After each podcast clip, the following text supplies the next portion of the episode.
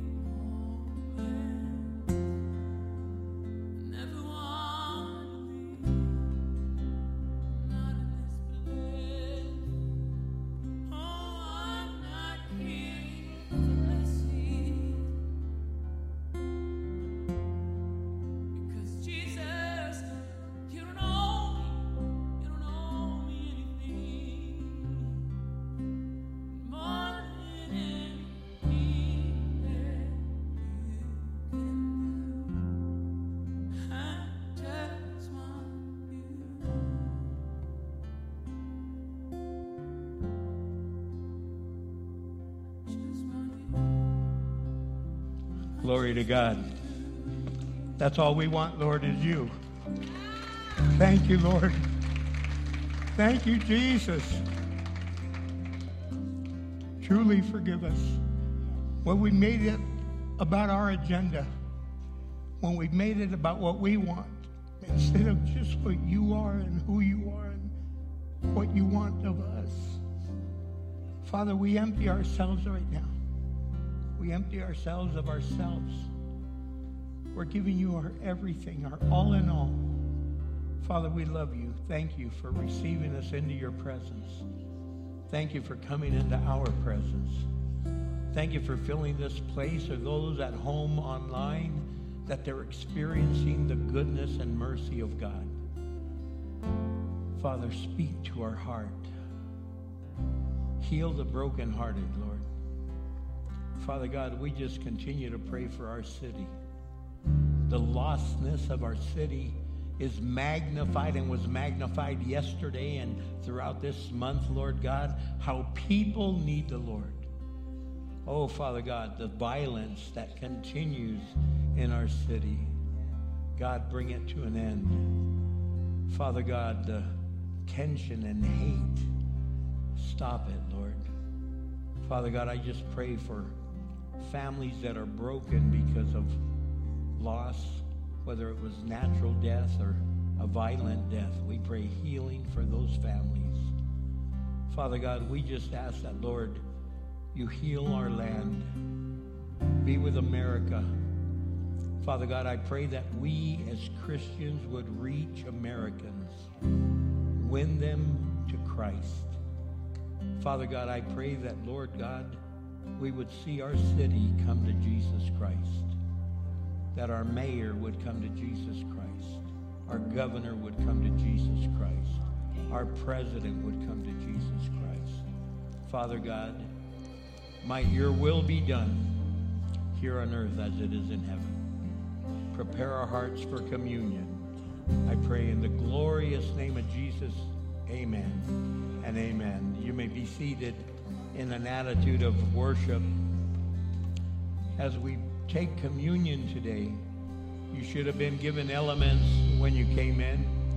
If you don't have them, our ushers will get them to you. Just raise your hand and they'll get those to you. But in the night that the Lord was betrayed, he had taken the bread and he broke it and gave thanks. And he said, This is my body, which is given for you. Eat it in remembrance of me. He wanted the disciples and all of us to remember the words that he spoke. That's why it's important that you read the Word of God to know what Jesus wants for us. And then we remember that. We practice it. We put it into our life. And we know that he suffered, died, and was buried, and on the third day he rose again. So, God, as we hold this bread, we ask that, Lord, you forgive us of our sins, and we thank you for dying for us. But you also died to heal our bodies. You died to restore relationships. You died to transform lives. So as we hold this bread in our hand, we say thank you, Lord, for all that you've done. This is the body of the Lord Jesus Christ. You may eat the bread.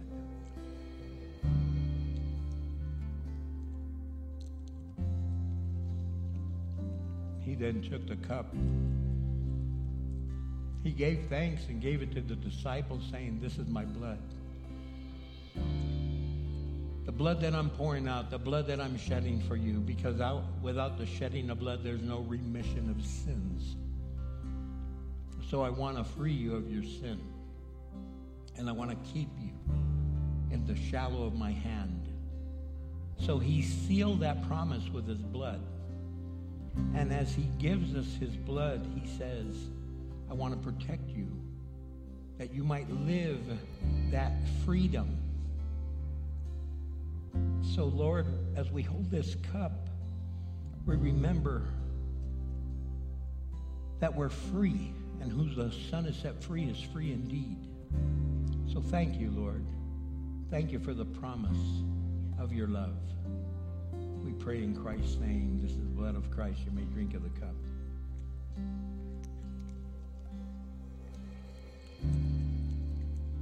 Thank you again, Lord, for all that you do and all that you've done. Father, might what we have just partaken in live on in our lives forevermore. Amen. Praise the name of Jesus. Praise his holy name. We thank God for what he's doing. Amen. Sing it out again. There's nothing else. Nothing else. Nothing else will do. Nothing else will do.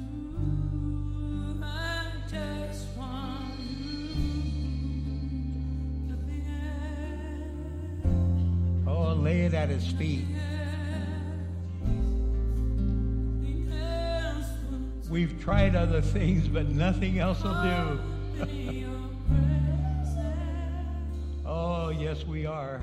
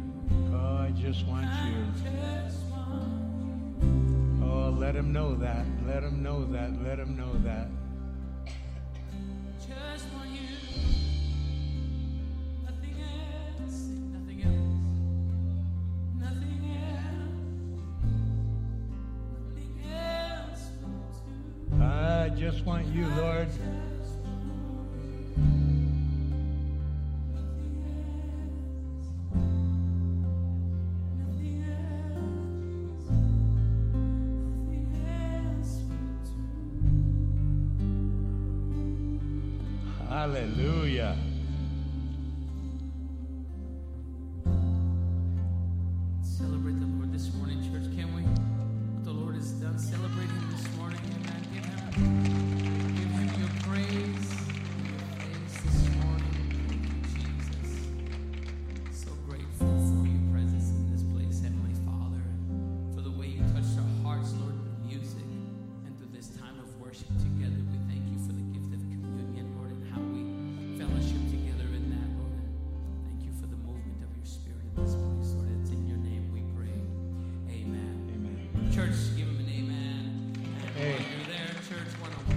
Turn, to your neighbor and say, Don't miss him.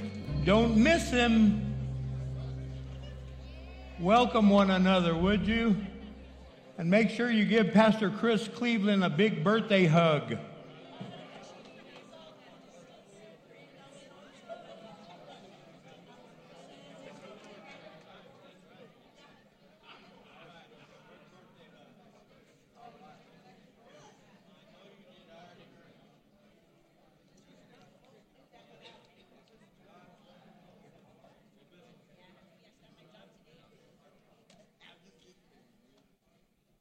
What a tremendous, tremendous joy to have you in the house of God.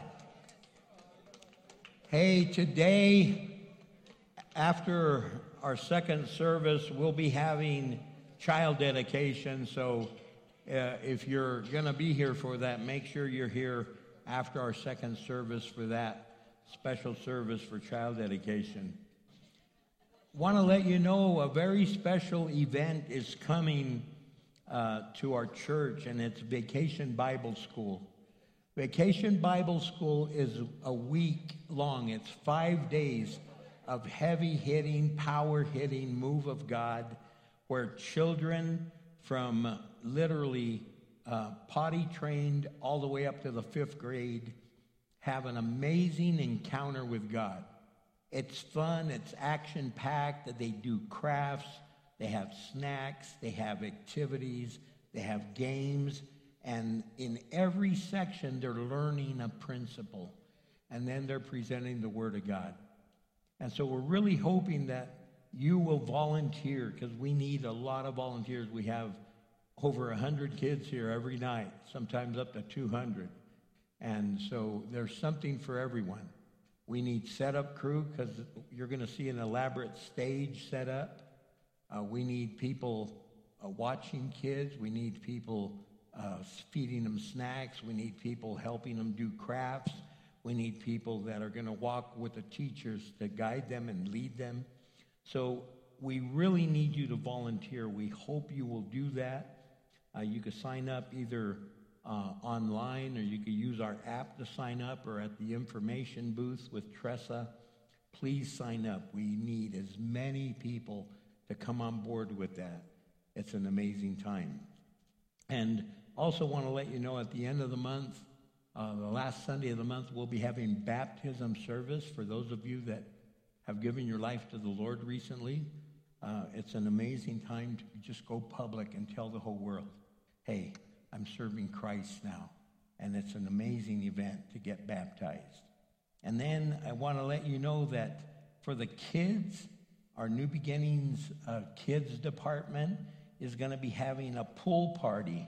And that's going to be on Saturday, July the 8th. So mark your calendar now. Uh, you could register for that uh, to make sure we have because there, there is limited room. There's only a certain amount of people that they'll allow us to take at the pool. It's a public pool, so we got to make sure that that's taken care of. So we hope that you'll be a part of that.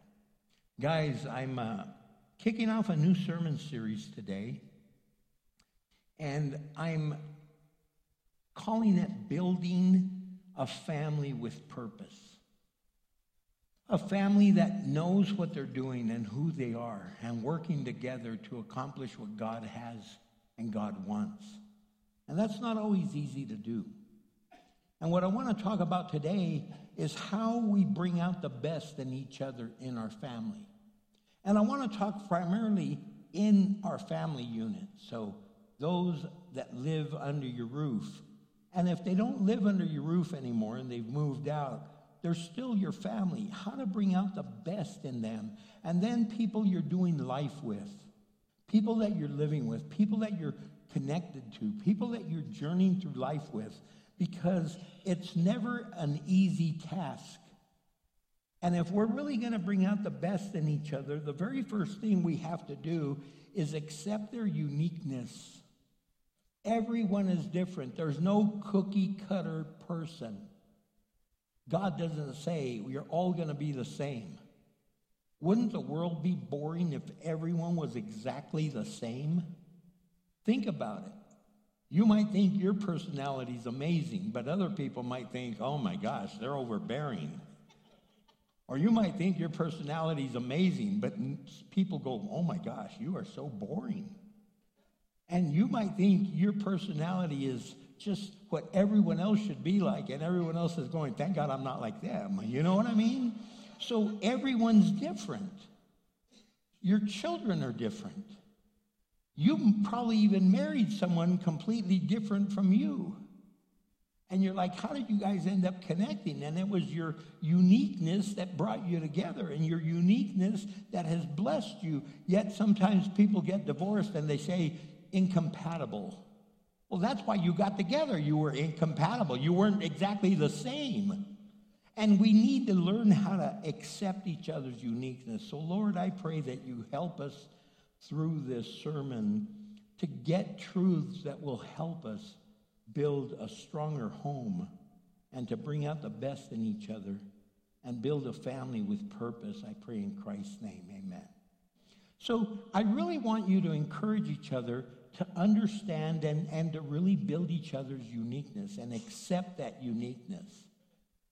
Man, I'll never forget there was there's a, a family in our church, and when their their boys were young, their oldest son got into cowboy boots and cowboy hat. And he would never take his hat and boots off. So even when he wore shorts, he had his cowboy boots on. And we are like, wow, that's a unique kid, you know? It's like they didn't say, you can't do that. They let him do that. And ultimately, this young man has grown up to be a fashion dude, man. He, he could be in, in, in, in GQ magazine. I mean, this guy dresses sharp. But we take people's uniqueness and we amplify it and help them. You don't crush them, but you guide them to help them develop that uniqueness, but to the glory of God. To really become that man or woman that God has uniquely made them to be. In the book of Ephesians, chapter 2, verse 10, it's a verse that I just love this verse. It says, For you're God's masterpiece. He's created you anew in Christ Jesus so that you could do the things that He planned for you long ago. See, God has a plan, and when you come to experience Jesus Christ and experience that relationship with Him, He then unrolls that plan for your life and you come to understand it. And as parents, as mates, as a spouse, as children, as siblings, we help develop that uniqueness and we help develop the plan that God has for them. They're not all the same. In 1 Corinthians chapter 12 verse 6, it says God works in different ways. But it is the same God who does the work in all of us. He works in all of us differently. And let me tell you some of the enemies of uniqueness. Comparing, when you compare and you start comparing, why can't you be a husband like that guy? Why can't you be a wife like that woman? Why can't you be like your brother? Why can't you be like your sister? Why can't you be? Why can't you be? Why can't you be? Listen, when you start comparing people, instead of building them up, you're squishing them and you're holding them down. Because they go, man, I can never be like them. I can never be like them. Why can't you be smart like your brother? Why can't you be smart like your sister? Well, I don't know. I didn't. I wasn't born with the same genes, the same brain. I wasn't born with, with that desire. It was a. It. You've got to help them go where they are to where they want to get to and you guide them along the way. In 2 Corinthians chapter 10 verse 12 it says, "Oh, don't worry. We won't dare say that we are as wonderful as those other men who tell you how important they are, but they are only comparing themselves with each other, using themselves as a standard of measurement." how ignorant. He's saying, when you start comparing yourself, you're just making a fool of yourself and you're ignorant because no one is the same. And it's important that we accept people's uniqueness and then take that and build it and we really help them become that man or woman that God has so equipped them to become. Everyone has special traits. And it's amazing how God uses people differently and how he ministers to us through them. And that's why it's so important not to compare. In Galatians chapter 6, verse 4, it says, Pay careful attention to your own work, for then you will get the satisfaction of a job well done. And you won't need to compare yourself to anyone else. See, when you know what God has put in your heart, and you know the gifting He's given you, and you know the traits and the talents and the abilities He's put in you, and you start working on those and building those, and quit trying to be like someone else, but you become the best at who you are and what God has established you to be, and you help your husband get to be that man, you help your wife to be that woman, you help your son or daughter or your brother or sister and you help them up, man, there's nothing greater than that. Because you're not comparing them, but you're building them up. Another enemy of accepting and acceptance and uniqueness is conforming. Don't conform to the world. Don't conform to what the world says you better become because the world has shifted its values over and over and over. Right now, on Wednesday nights, I just started a study on the Ten Commandments and 10 values to really establish your life on, and your home on, and your family on. Because let me tell you something people have shifted and tried to do away with the Ten Commandments. But whether you hide them or not, let me tell you, they're still there and they're still very real. And people now have rejected them. And yet, look what it's doing to our community. Look what it's doing to our nation. And look what it's doing to our world. We have to quit conforming to the model that the world gives us and instead be transformed by the renewing power of God. That's what he talks about in Romans chapter 12, verse 2. He says right there, don't copy the behavior and customs of this world He's saying, don't become like the world, but be world changers.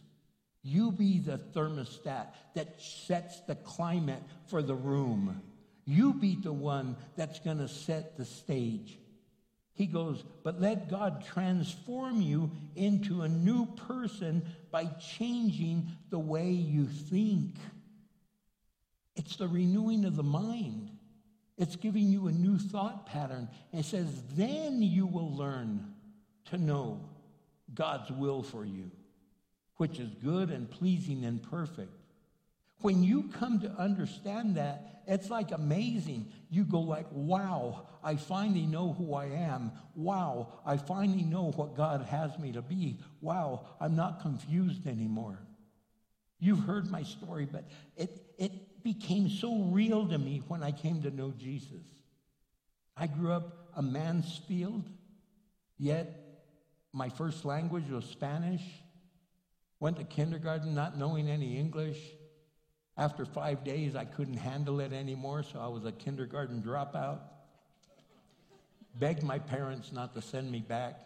And they just thought, poor kid, he's young, he's five years old, he's not ready to be separated from his sisters and stuff. So they ended up going to the school that my sisters went to. And they were in a Catholic school, so they talked to the priest and said, Would you accept him in the first grade here as a five year old? And they said, Sure. And so I was there, but I still didn't know English. And at the first school, they hit me on the back of the hand with a ruler. Speak in English. Like if all of a sudden you go, hey, you get beat long enough, oh, please stop that. I've learned English. Please don't do that anymore. it doesn't work. But at the Catholic school, they never hit me with a ruler. They just pulled my hair and pulled it and pinched it till, and they would go, speak in English, speak in English. So the first word I learned was, stop it. but people would go, what's your name? And I'd answer them in Spanish. My hair was real light. And they would go, Anglo kids would go, Hey, what's your name? And I go, Me llamo Tony Mansfield. Oh, you're a Mexican. Get away from us. Then Mexicans would hear me speak Spanish and they go, Hey, ¿cómo te llamas? What's your name? I go, Me llamo Tony Mansfield. Mansfield, oh, you're a gringo. So I didn't, I, no one, I didn't know where to fit in. And all my life, I have to explain, even now, people go, if you're a Mexican, how come you're Mansfield? Then I have to tell the whole story. But when I finally came to Christ, it made sense. When I finally came to the Lord, I found my identity in Christ. I no longer was wondering around, where do I fit? Where do I fit? He said, I have uniquely made you.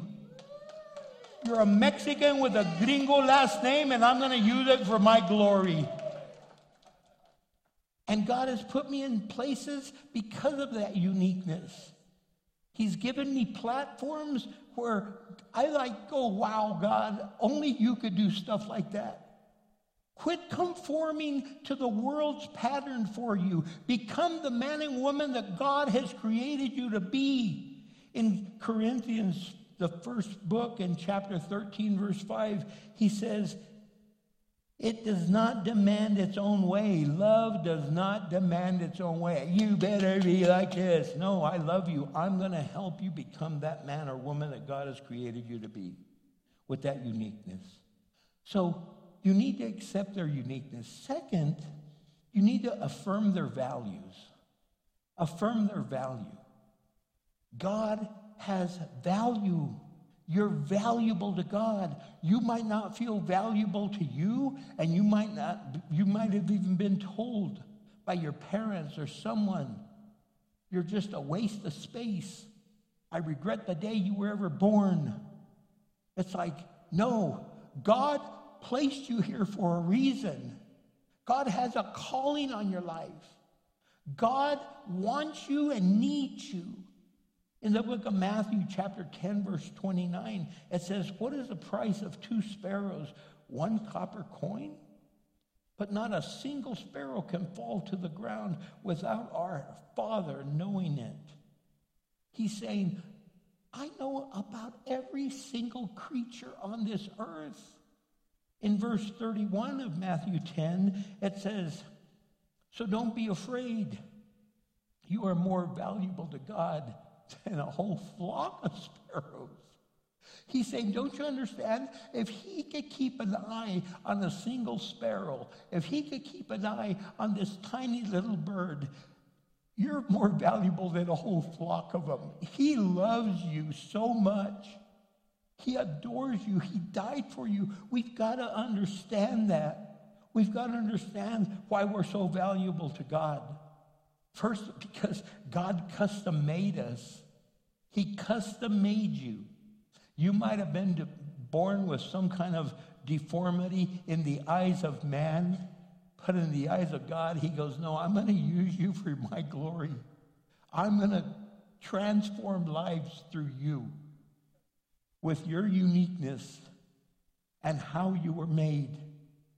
I'm going to use it for my glory, says the Lord. In the book of Psalms 139, verse 13 and 14, it says, You made all the delicate inner parts of my body and knit me together in my mother's womb. Thank you for making me so wonderfully complex.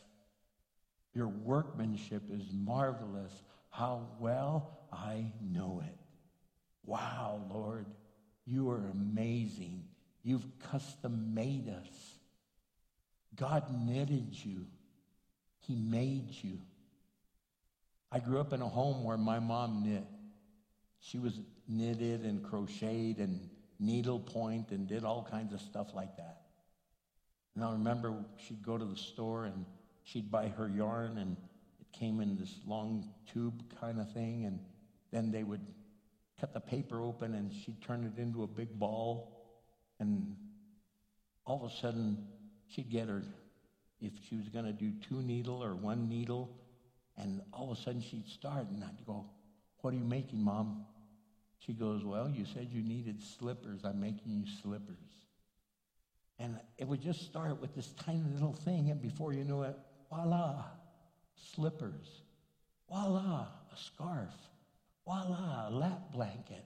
Wow, just on and on and on. These creation that she would knit away. God got you. He knitted you in your mother's womb. He made you. He created you. He knows what he's doing. You're valuable to him. Not only did he make you, but he died for us. Jesus Christ died for us. That's how valuable you are to him. In 1 Peter chapter 1 verse 18 and 19 it says for you know that God paid a ransom to save you from the empty life that you inherited from your ancestors. And it was not paid with mere gold and silver, which lose their value. He goes, it was the precious blood of Christ, the sinless, spotless Lamb of God. Wow, Lord, thank you, Jesus. Thank you for what you've done. Thank you for how you died for us to make us complete, to show us how valuable we are. The world has a way of beating you down. God has a way of lifting you up. He says, I pulled you out of the miry clay. I put you on a solid rock to stay. Man, when I think of that scripture, I know where I came from. Man, some of you might just have a little bit of mud on your feet. Not me, man. I was, I was just full of muck. He had to stick his hand way in there. Some of you were like that, right? You were like lost, lost, lost. And he stuck his hand all the way down and pulled us out. And man, he's made us new. We have to understand and we need to affirm each other's value. You need to affirm your value to your husband, to your wife, to your son or daughter, your brother, your sister, your parents. And we also have to understand that God's Spirit lives in us. His Spirit lives deep inside of us. That's something that's overwhelming. It's like, wow, God lives in us. It says in 1 Corinthians 16, uh, chapter 6, rather, verse 19, it says, Don't you realize that your body is a temple of the Holy Spirit who lives in you? And he's, he was given to you by God. You do not belong to yourself. You belong to the Lord. He has uniquely made you, and now He has taken residence in you, and He lives in you, and He wants to live in you to shine through you and speak to you and minister to you in a way that only He can. And He speaks to us in profound ways, and He ministers to us in ways that only He can, and He wants to pour Himself through us if we allow Him to. To think that God, the Spirit of the living God, wants to take residency in our life. And sometimes we think, well, I'm not worthy. I know you're not, but worthy is the Lamb. And it says, I stand at the door and knock, and if he comes into your life and you let him in, he cleans you. You don't have to clean yourself, he, he cleans you up. He lets you know what he wants and what he doesn't want. And there's way to affirm love and value to others. The way you do it is one is with visual attention. We don't give visual attention that much anymore. Have you seen people eat at a restaurant? They sit across from each other looking at their phone. They don't talk anymore. They just, Cindy and I are really trying real hard not to pick up our phone when we sit down to eat, whether it's at our house or it's at a restaurant. And one day, I used to be real bad about that. I'm not, I'm not trying to touch my phone anymore. And so one day, Cindy's sitting there and she's on her phone. So I picked up my phone and I text her. She's right in front of me. But I text her and I said, please put your phone down and look at me. and she got the text and she went, oh, whoa. You know what? We don't give visual affirmation to people anymore. We need to give visual affirmation, visual attention. I'm listening to you. I'm engaged with you. We're talking, and I promise I'm hearing you. That's why sometimes people that, if they make an appointment with me, it's our time together. And sometimes they just drop in, hey, can we talk? I go, yes, but you know what? I'm in the middle of something. You could talk. I'll promise I'll listen the best I can, but I have a deadline I have to meet. And so sometimes they go, Are you really listening? I tell them, Well, this is what I heard you say. And they go, Wow, you're really listening. I go, I'm sorry I can't be looking at you right now, but I told you I'm working on something, but I, I, I we set up a time, it's just you and me, and I promise I give you my undivided attention. You see, in the book of Matthew, chapter 10, verse 30, this is what it says about the Lord. He says, The very hairs on your head are all numbered. He knows every single hair on your head, or even the ones that are missing. He knows every one of them. He's got them numbered. He's that detailed. God is a detailed God. He pays attention to us. Not only does He give us visual attention, and we need to affirm each other with visual attention, but you know what? It's important to affirm with physical affection. Don't be afraid to hug your son or daughter. Don't be afraid to hug your mom or dad. Don't be afraid to hug your husband or wife. It's important. That's why, you know what? People are overwhelmed. We're a hugging church. I'm a hugger. When I meet people, I go, Hi. I go, Is that okay if I hug you?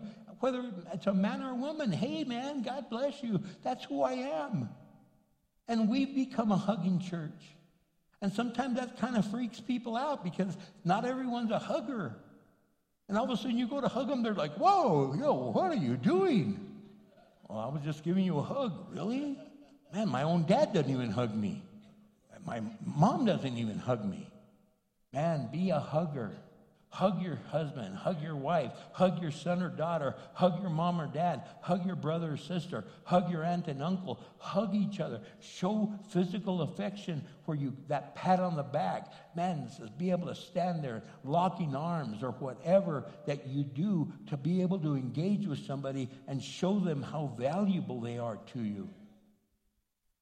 And in the book of Hosea, it says, I led Israel along with my ropes of kindness and love. I lifted the yoke from their neck, and I myself stooped down to feed them. He's saying, This is how much I love them. I led them along. I guided them. I freed them. I was there for them. Man, show of affirmation by touch, by shaking hands, by hugging, by engaging and then another way is verb, just verbal appreciation. Tell people what they mean to you. Say, man, I really appreciate you. You know what? Thank you for what you've done. Show them, express your gratitude, express what they mean to you. Share with them how important they are to you. Share with them how much you love them and appreciate them. Share with them. Don't be afraid to do that. In the book of Isaiah, chapter 43, verse 4, says others were given in exchange for you. I traded their lives for yours because you are precious to me. You are honored, and I love you. This is God speaking to us. He's saying, Do you know how much you mean to me? In the book of Proverbs, chapter 12, verse 25, it says, Worry weighs a person down, but an encouraging word cheers a person up. Isn't that the truth? Just speak encouragement. Speak encouragement to the people that you have some kind of engagement with. Engage by sharing something positive. Say good morning. What's so good about it? You know what? What's so good about it is you've got a job, I got a job, and man, we're working. What's so good about it? You know what? We're alive. What's so good about it? Man, I didn't think I'd be alive at this age. You know, God has been so good to us. Share the joy. So we need to affirm their value. Affirm value in your household. Affirm value in your workplace. Affirm value with the people that you engage with. And then the third thing we really need to do is to trust them with responsibility. There's nothing greater than when you give someone a responsibility because you're showing them, this is how much I believe in you. I'm going to entrust you with this. We were talking with some people last night, and God has just done some phenomenal things in people's life. And when you sit and talk to people, if you really sit long enough and hear their story, most of the time you're going, wait, what? You were what? You were an addict? You were addicted? Wait, I'm having a hard time processing this because God has transformed lives so much. And I was talking to this lady last night, and, and she goes, Yeah, Pastor, isn't it amazing how God has just transformed our life? And I go, Yeah. And I go, It's so hard for me to picture you as someone that was addicted to drugs. Because I had asked the question, how did you and your husband meet? So I'm talking to both of them. And he goes, Narcotics Anonymous. I go, oh, you got high on her instead, huh? and they started laughing and they go, yeah, that's how we met. And I go, you guys, I, I've known you forever. But it trips me out to look at you and that I can't see you as a drug addict. I can't see you as someone that was like that. And she goes, Oh, you should have seen him. His glasses were all jacked up. He was taping it together here with duct tape, and this side over here with duct tape, and they were all crooked, and he was all strung out and all messed up, and and I was all, and I'm like, wow. And I go, and you just got a job. She she graduated. She's an accountant. She goes, I just got a job where I handle tens of thousands, if not up to a million dollars. She goes, if they only knew. I go, what? That you're transformed and now you're trustworthy? She goes, yeah, I guess so. It's just, it freaks me out from where I came to where I am. You see, when someone's given that responsibility, it lifts up their value. They think like, wow, if they only knew. Well, see, all of us have a past. Just not everyone was caught. Some people went to jail, some people went to prison. Some of you, if you would have been caught, you would have ended up in jail or in prison. Someone asked me one time, why do you show so much grace to people that have been driving, caught with a DUI or something? I go, because you know what? I'm ashamed to say I used to drive drunk. I never got caught. I don't even know how I got never got caught. I don't even know how I got home sometimes. I'd wake up in the driveway, I'm in my car, and I'm like, I don't know how I got here. I don't even know where I came from. Where was I? Wow. God, thank you that I got here safe. I hope I, I'd look at the car and there was no dents, no scratches. I didn't hit anybody. So that's why I have grace to people that are there because I was there. I just never got caught. Some of you were there and you never got caught. Man, God has freed us. So when you give someone responsibility, it's amazing. In the book of Luke, chapter 16, verse 10, it says, If you're faithful in little things, you'll be faithful with large ones. But if you're dishonest with little things, you won't be, you won't be honest with great responsibilities. Man, when you give someone responsibility, you're showing them, I trust you and I believe in you and I want you to soar and run with it. And when you give them a little task, all of a sudden they could do better ones. Look at verse 12 of, of 16, Luke 16. But if you're not faithful with people's things, why should you be trusted with things of your own?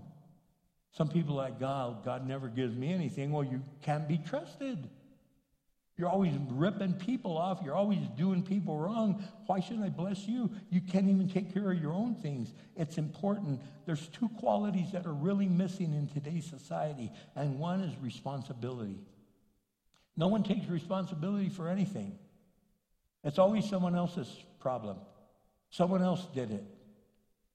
People now get drunk, they end up driving, they end up injuring someone, and now people are suing the liquor company. Why did you invent liquor? Why did you make liquor? They're going after the bullet company now. If someone gets shot, why did you invent bullets? Why are you producing bullets? It's like take responsibility for what happens. No one takes any responsibility anymore. It's always someone else's problem. It's always someone else's doing. I mean, you could catch your kid with your hand in the cookie jar. It, it wasn't me. But your hand's in the cookie jar, there's cookie all over your face. No, it was my brother. He shoved them in my face. Well, why is your hand in the cookie? Oh, I'm putting the cookie back. Sure, you are, sure. Come on. As silly as that sounds, that's what people are doing nowadays. No, it's not me. It's not me. It's not me. It's not me. In Galatians chapter 6, verse 5, it says, For we each, we are each responsible for our own conduct. Oh, they made me do it. Yeah, right. There's no responsibility. Another thing that we don't see today is resilience. We don't see resilience, that bounce back, that comeback. Yesterday at the men's breakfast, Beto was teaching on endurance. Don't give up. Keep going, keep going, keep going, keep going. Man, people give up right away. People give up right away. And they don't bounce back right away. They just give up and I can't do it. never mind, I can't do it. And you're like, man, what's wrong with this picture? Bounce back. Just, I quit, never mind. The book of Proverbs, chapter 24, verse 16 says, A man may trip seven times, but they get, they get back up again. But one disaster is enough to overthrow the wicked. Isn't that the truth? One little problem, oh, it's the end of the world. Oh, calm, calm down. It's not the end of the world. The end of the world is the end of the world. Everything else is just a big problem that you could get through. But we don't have resilience anymore. We don't have that bounce back. We just quit and give up and walk away. So, if we're really going to bring the best out in each other, another thing we need to do is correct, correct them without condemning them. Don't beat them down, but teach them and pull them up. Look, when you punish someone, you're punishing them for the penalty of their past. Whatever they did, now you're punishing them. When you're correcting someone, you're, you're disciplining someone, you're correcting them for the future. You're saying, I want to teach you so that you don't ever do this again, so that you have a promising future. Punishing is just, now, you know what, lock them up and put them in the corner and you're never, but they don't learn anything from it because you didn't teach them except they're going to be punished for their action. Look, discipline is they receive some kind of discipline for what they did, but they're being corrected so that they don't do it again. The book of Proverbs 3:12 says it this way: The Lord corrects those he loves, just as a father corrects a child in whom he delights. In chapter 13 of Proverbs, verse 24, it says, Those who spare the rod of discipline hate their children. Those who love their children care enough to d- discipline them. It doesn't mean you beat your children, but it means you correct them. So whether you're a spanker, you spank them with a hand, or you got a little paddle, you don't beat your kid. But if you're one that doesn't believe in ever putting your hand on your child and you use timeout, well, then use it right. Don't say you got to stand in the corner the rest of your life. That's not a reality. You're grounded for two months. That's, yeah, are you going to really be able to hold them to that? You give them correction that's going to help them to truly be corrected. In the book of Proverbs, chapter 19, verse 18, it says, Discipline your children while there is hope. Otherwise, you will ruin their lives. So you teach them young. You teach them. If they're going to get near a flame, you go, No, no, no, don't do that. No, it'll burn you. Don't do that. Please don't. Uh uh uh uh uh. Don't do that. And you teach them not to touch it. You don't just put it out of, out of reach but and never teach them because kids will find out how to climb and reach it. so you help them understand the danger that's involved if they play around with it. And if you put it out of reach, they still know the danger, why they don't need to be getting up there to get to it. You guide them and help them, correct them without condemning them. In the book of Ephesians, chapter 6, verse 4, it says, Fathers, do not provoke your children to anger by the way you treat them, but rather bring them up with the discipline and instruction that comes from the Lord.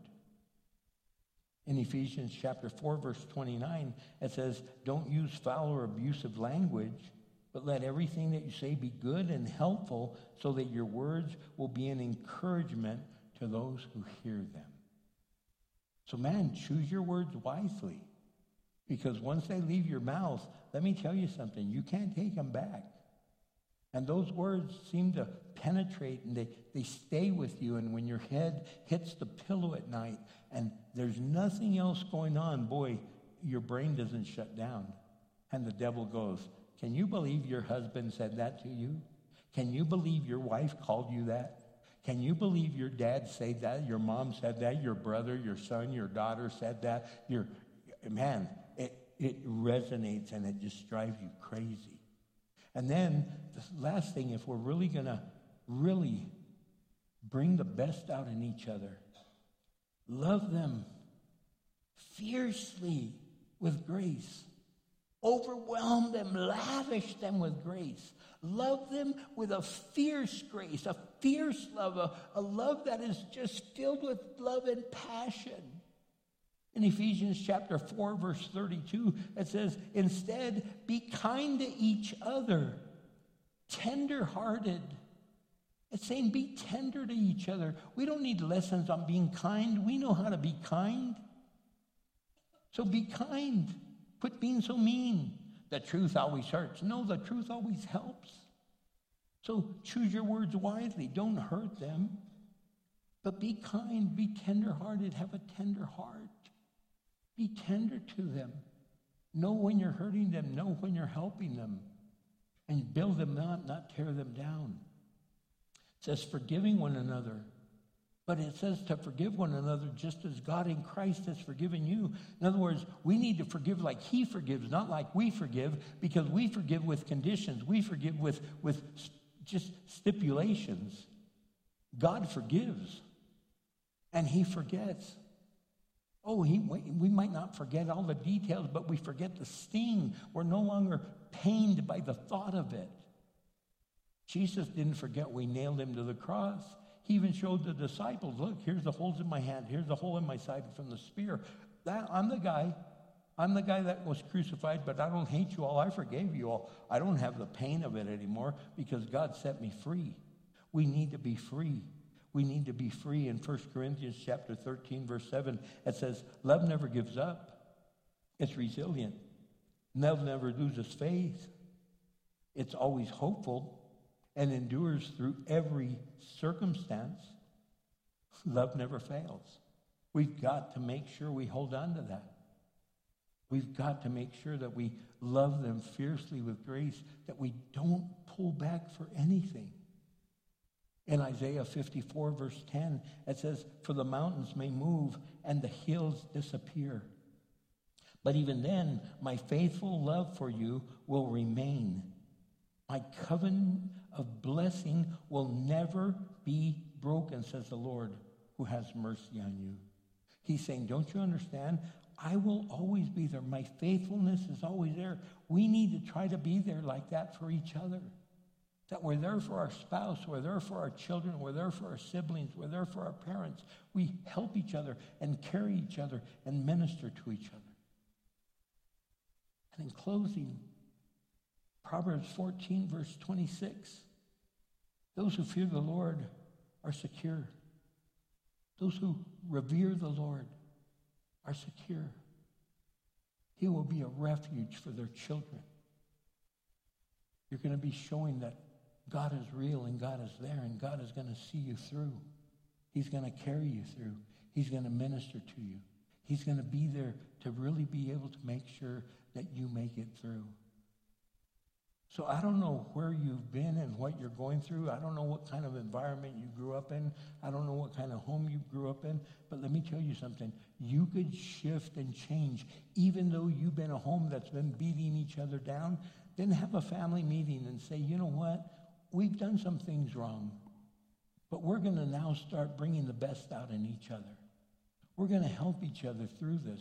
We're going to help and by really be able to accept each other's uniqueness. We're not, we're not going to be comparing. We're not going to be conforming to, to all these other things and all these other people. We're going to really help each other. We're going to affirm each other. We're going to love each other. We're going to help and guide and build each other up and and have that meaning to say, let's start new. Let's start learning how to forgive each other. Let's learn how to fiercely love with grace, that we help each other become the men and women God wants us to be. And I hope that we would do that. So today I want to challenge you as a family to make that decision, to say, we're going to do it right. So would you stand with me? And let's close in prayer. And let's seek God out and say, God, help us. Lead us and guide us. Direct us. And take us right to your throne. Would you be able to just say, God, this is my time with you. I want to empty myself. Like the song says, nothing else. Nothing else will do. I just want you. Would you just surrender it to the Lord? Whatever you might be going through, cry out to God. Cry out for his mercy. Cry out for his strength. Feel free to come to the altar for prayer as we close out with this song.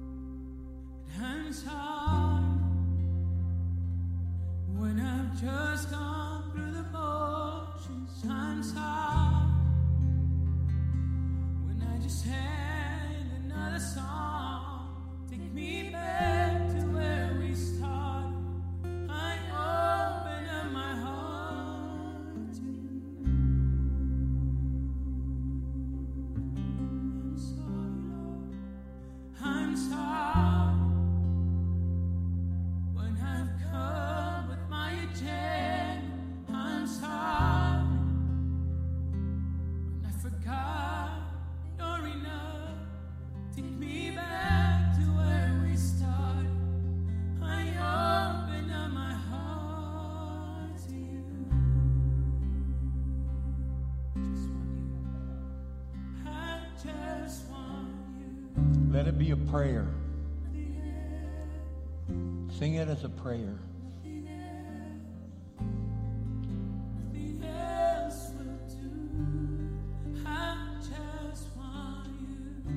Yes, we do, Lord.